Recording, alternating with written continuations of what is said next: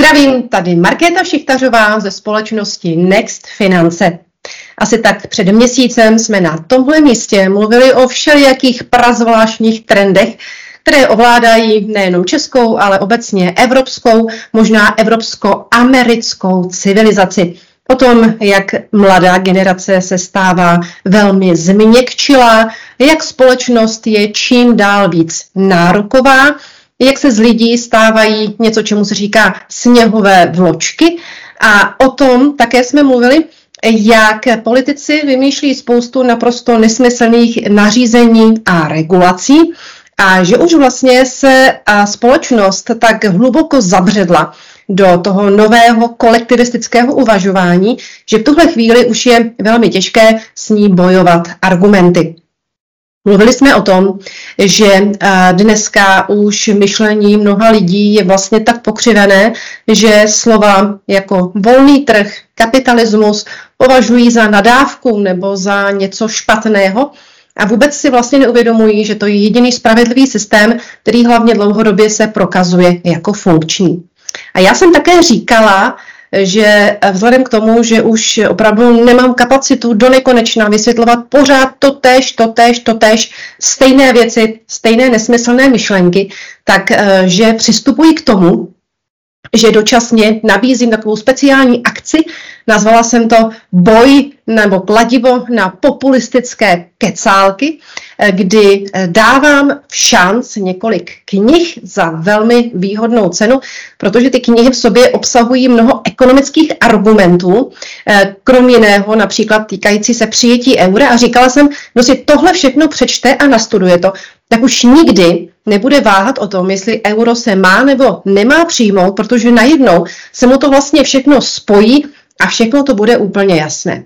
Český mediální prostor totiž notně rozvířil nový vládní návrh, který překonává všechny euro nesmysly, které jsme tady dosud měli. A to je návrh o povinném minimálním zastoupení žen v radách evropských společností, akciových společností míněno, kotovaných na burzách ve členských státech. Mediálně je tohleto téma velice vděčné, novináři se na něj uh, hodně ptají.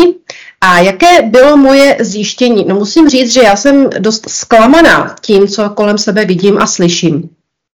Protože když mluvíte Eh, z očí do očí s jednotlivými zástupci třeba velkých firm, tak všichni protáčejí panenky, dívají se v sloup a eh, vlastně dávají naprosto jasně najevo, že to je naprostá blbost.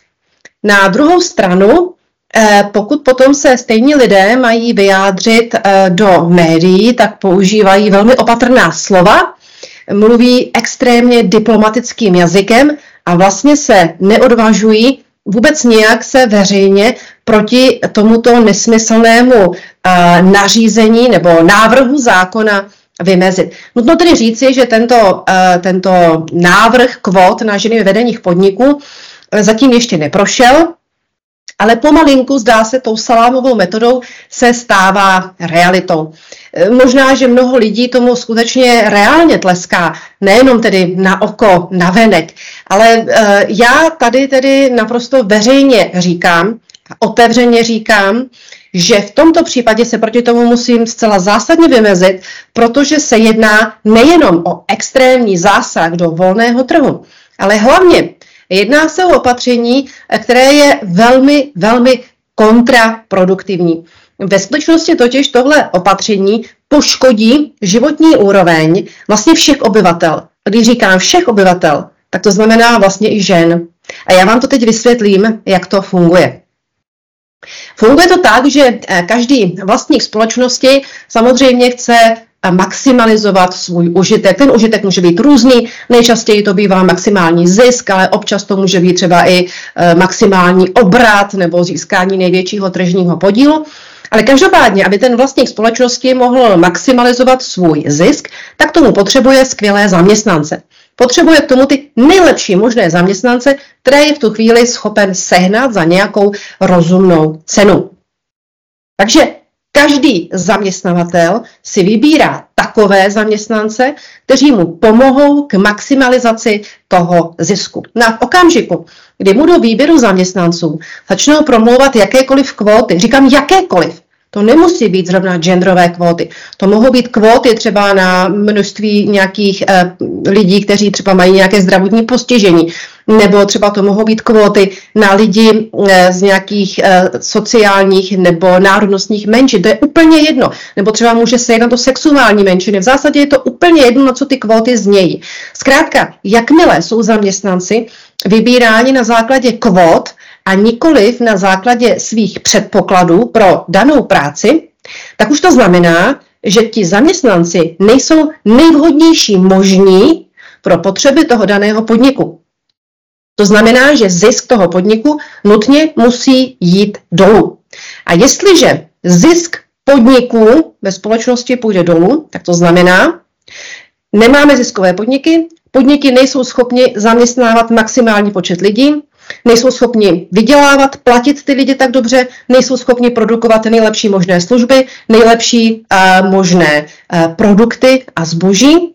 Tím pádem celková uh, agregátní poptávka dané společnosti začne uvadat, tím pádem uvadá konkurenceschopnost jednotlivých podniků i celé společnosti, celé ekonomiky. A v okamžiku, kdy uvadá konkurenceschopnost celé ekonomiky, tak taky uvadá životní úroveň všech lidí, tedy i žen. Třeba těch žen, kteří se dostali do vedení podniků na základě kvót. To jsou naprosto jasná čísla. Je to v podstatě jednoduchá matematika. A tady teď musím zmínit, že eh, vláda v prováděcím materiálu eh, k tomu danému návrhu uvádí takové vysvětlení, že údajně eh, firmy, které uplatňují kvóty na ženy ve vedení podniku, dosahují lepších výsledků. Tak já teď nevím, co se těmi lepšími výsledky myslí, jestli se tím myslí nějaké hospodářské výsledky.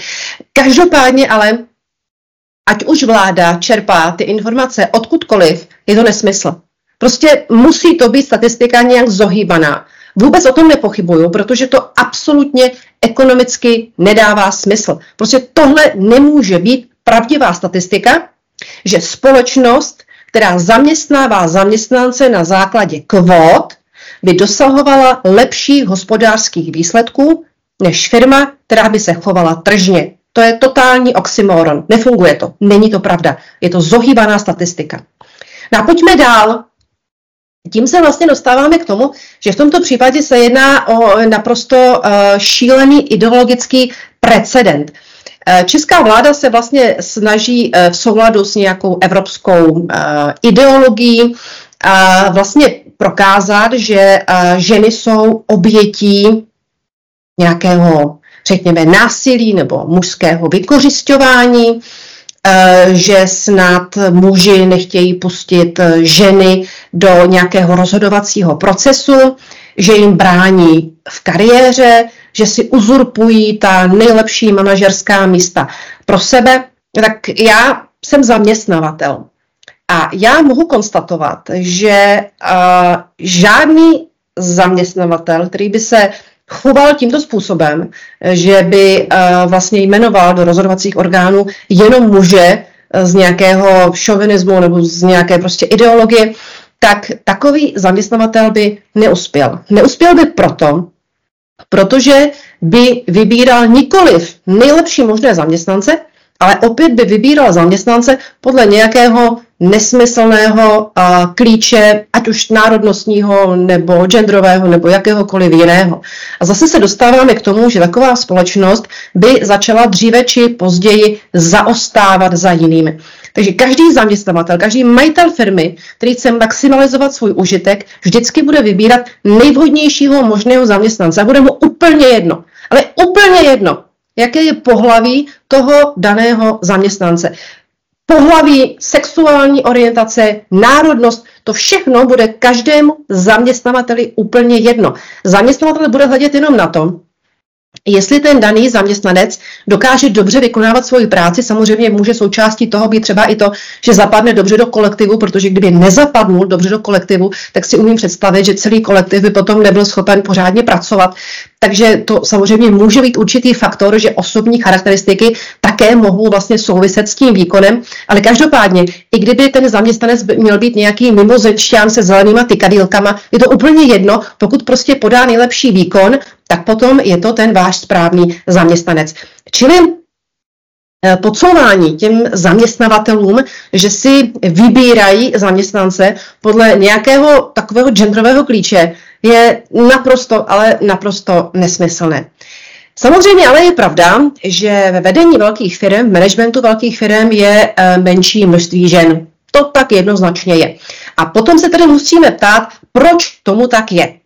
A když tvrdím, že zaměstnavatel si vybírá nejvhodnějšího možného zaměstnance, který mu přinese největší možný přínos, tak potom odpověď je na bíledni. Jestliže je zaměstnáno méně žen než mužů ve vedení, tak potom to logicky musí být nikoliv nedostatečnou poptávkou po ženách, ale musí to být naopak nedostatečnou nabídkou pracovní síly ze strany žen. Protože když se podíváme na to, co by se po ženách v těch vysokých manažerských funkcích chtělo, tak by se po nich chtěla spousta přes času, chtělo by se po nich absolutní obětování se, věnování se, loajálnost té své práci, no ale ženy ty prostě jsou jiné než muži. Ženy jsou jinak hormonálně vybavené, mají, eh, pokud mají rodinu, tak mají většinou eh, nějakou péči o tu rodinu, chtějí trávit svůj čas s dětmi. Většinou, když jim nabídnete vysokou manažerskou funkci a kdyby třeba matka s dětmi eh, měla trávit v práci tolik přes času jako muž, tak většinou nad tím celkem opovržlivě ohrne nos a řekne, no tohle já fakt nepotřebuju, já tady dostanu připlaceno pár tisíc, ale vůbec neuvidím svoji rodinu, na to se vám raz, dva, tři. Takže Eh, ten problém je prostě v tom, pokud to vůbec můžeme pojmout jako problém, respektive to vysvětlení je v tom, že ženy se po těchto pracovních místech tolik nehrnou jako muži. Um, Samozřejmě, že v okamžiku, kdy ale začne stát vytvářet takové podhoubí a začne tvrdit, že uh, jsou ženy nějaké diskriminované, tak to začne v tu chvíli vytvářet takový dojem, že ženy vlastně jsou oběti těch mužů a ženy začnou být vmanévrovávány, začne jim být uh, vlastně vmanipulovávána myšlenka, že jsou oběti a ve společnosti se začne vytvářet mentalita oběti. Takže mentalita oběti a mentalita nárokovosti, což je základem rozkladu společnosti. No ale teď to vypadá, že opravdu salámovou metodou my budeme eh, k tomuto systému směřovat. Eh, samozřejmě ženy jsou v průměru trochu jiné než muži. Já neříkám, že eh, každá žena ale když mluvíme o velkých číslech, o průměrech, tak rozhodně vzhledem tomu, že mají méně testosteronu, tak jsou také méně agresivní, jsou méně soutěživé, ale naopak jsou více empatické, jsou citlivější. Takže například muž jako porodní asistentka by se rozhodně neuplatnil. Na druhou stranu žena jako dřevorubec taky nedává moc velký smysl, byť jedna ze sta může být perfektní dřevorubkyní. Ale že by zrovna na počet dřevorubců v kanadských lesích existovaly kvóty, že žen tam musí být stejně jako mužů, to si zrovna moc neumím představit. No a v tom vedení velkých firm nebo v politice je to úplně stejné. Tam zase je potřeba pro úspěch určitá míra agresivity. E, ta agresivita v tomto smyslu není něco negativního, je to naopak něco spíš pozitivního, protože člověk, e, který má v sobě hodně testosteronu, který je soutěživý, e, který na sobě nechá vlastně dříví štípat, tak si nenechá všechno líbit, dokáže tu firmu řídit s určitým drivem, to zdaleka ne každá žena dokáže. Ne každá žena dokáže vyjednávat třeba stejně tvrdě uh, se svojí konkurencí nebo s dodavateli a tak dále. Samozřejmě, že existují ženy, které to dokáží. Například Margaret Thatcherová byla skvělá vrcholná politička. Takže to neznamená, že by vrcholní politici nemohli mít podobu žen. Ale takových žen je mnohem méně než mužů. Stejně tak jako je zase méně mužů než žen, kteří mohou vykonávat některé soft činnosti, jako je třeba péče o děti, péče o staré, obecně pečovatelství a další profese, které potřebují větší eh, schopnost v cítění se. Takže vlastně o co tady jde, když tady nejde o e, rovnost příležitostí. Ve skutečnosti tady jde jenom o ideologii, která se snaží naprosto všechno nivelizovat a schovat do šedého průměru.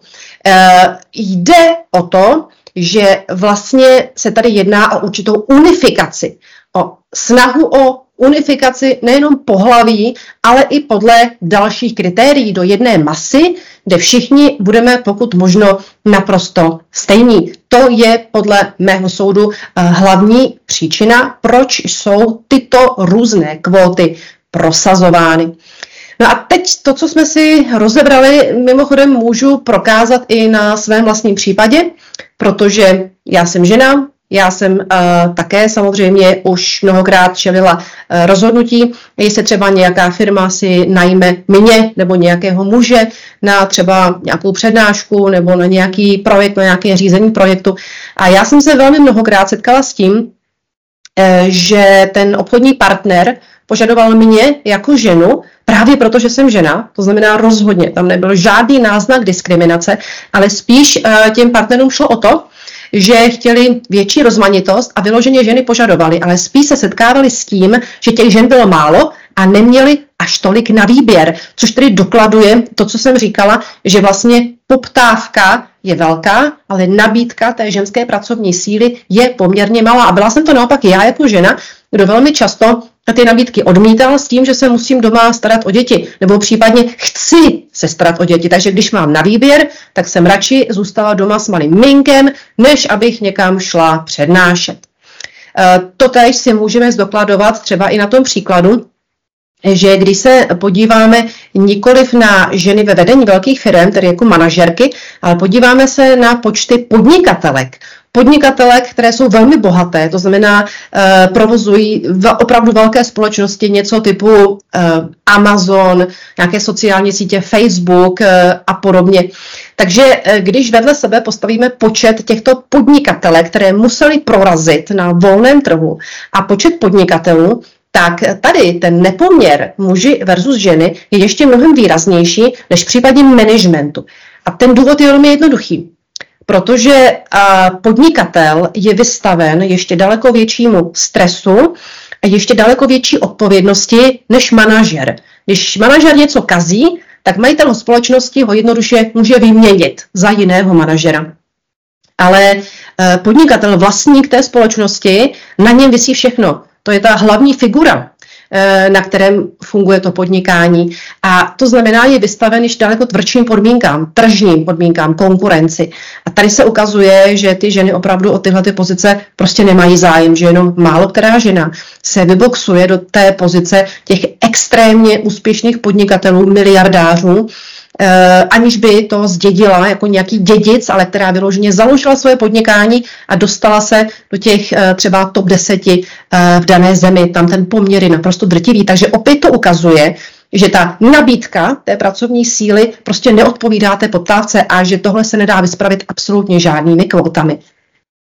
To, co jsem vám tady teď popsala, to jsou v podstatě takové, řekla bych, matematické zákony, nebo něco jako selská logika, eh, kdy vlastně, eh, když si to odůvodníme eh, racionálně logicky, tak každému by asi mělo být jasné a logické, proč tomu tak je a proč jsou kvóty absolutně špatně.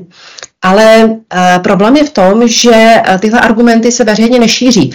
Veřejně se šíří dogmata a veřejně se šíří útočení na city, útočení na emoce.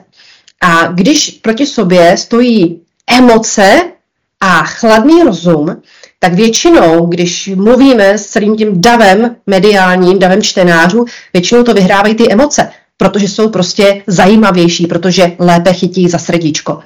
A proto je potřeba mít ty argumenty nastudované. Já jsem se proto právě rozhodla, a teď se tomu znovu vracím, tomu, co už jsem říkala před měsícem, že udělám takovou speciální nabídku, protože eh, jestliže máme bojovat eh, s touto ideologií, s těmito euro nesmysly, tak vlastně my potřebujeme především informovanost. My potřebujeme, aby se lidé probudili, aby procitli.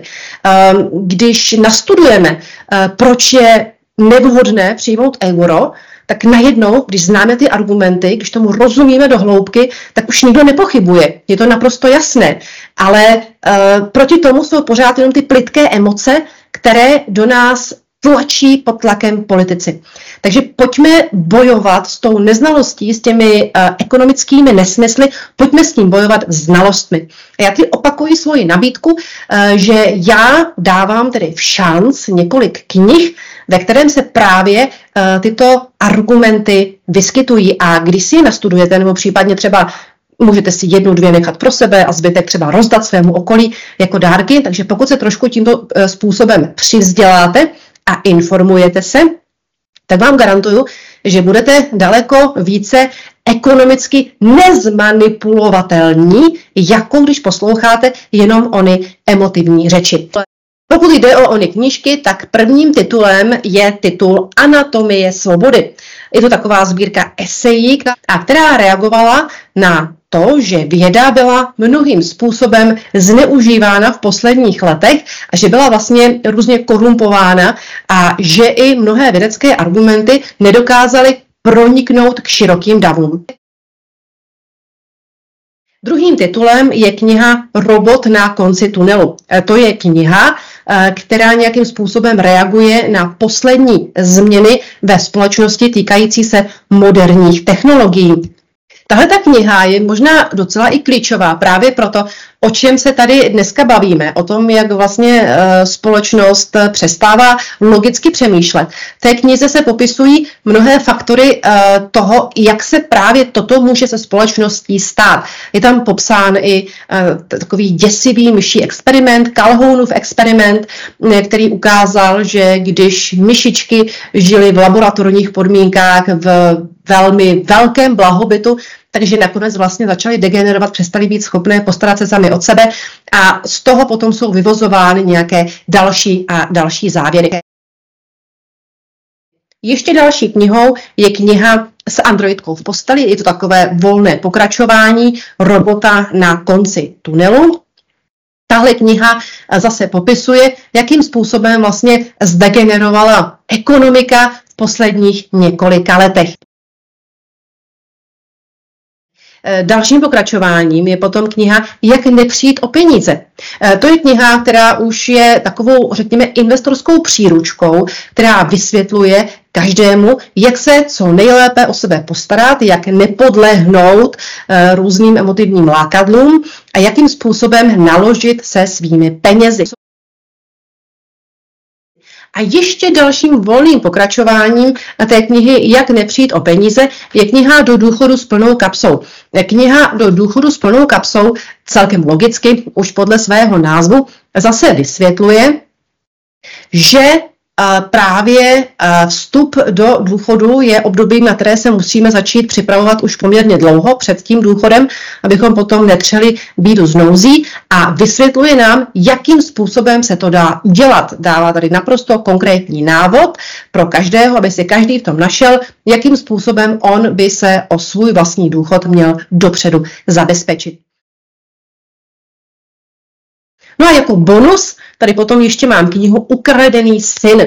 Ta není v pravém slova smyslu až tak úplně ekonomická, ale je to takové velmi dobré memento, které ukazuje, že státu není dobré příliš věřit, protože když tomu státu věříme moc, tak nás ten stát může nepěkně převést. A popisuje to tady na takovém investigativním, konkrétním jednom lidském příkladě.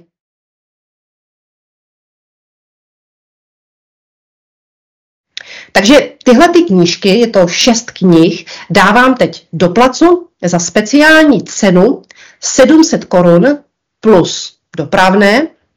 A myslím si, ne, nemyslím si, já to vím, že za tuhle cenu rozhodně nikde tyhle ty knihy jinde nemůžete sehnat, nemáte šanci je sehnat.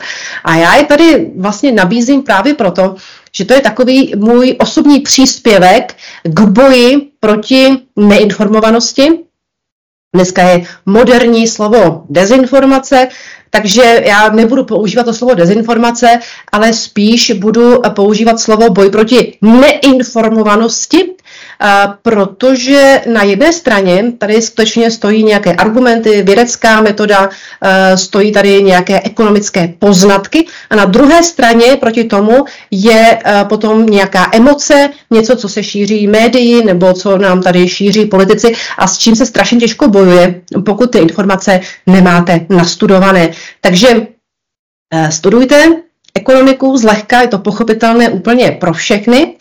Objednávejte na e-mailu markéta.sichtarova zavináč nextfinance.cz a pokud si ty knihy přečtete, tak vlastně uh, tam se dozvíte spoustu právě takových věcí, které jsem vám tady dneska popisovala. Proč kvóty nemůžou fungovat, proč dotace nemůžou fungovat, jak je to možné, že neustále roste zadlužení ekonomiky, Dokonce se tam dočtete i o tom, že vlastně důchodová reforma nemusí být a zas až takový problém, jak nám čeští politici se snaží eh, předestřít. Ve skutečnosti je to problém, který by mohl být poměrně snadno řešitelný, jenom by eh, politici tedy museli upřímně mluvit o stavu české ekonomiky. Všechny tyhle argumenty tady najdete. Takže mějte se fajn a nashledanou příště.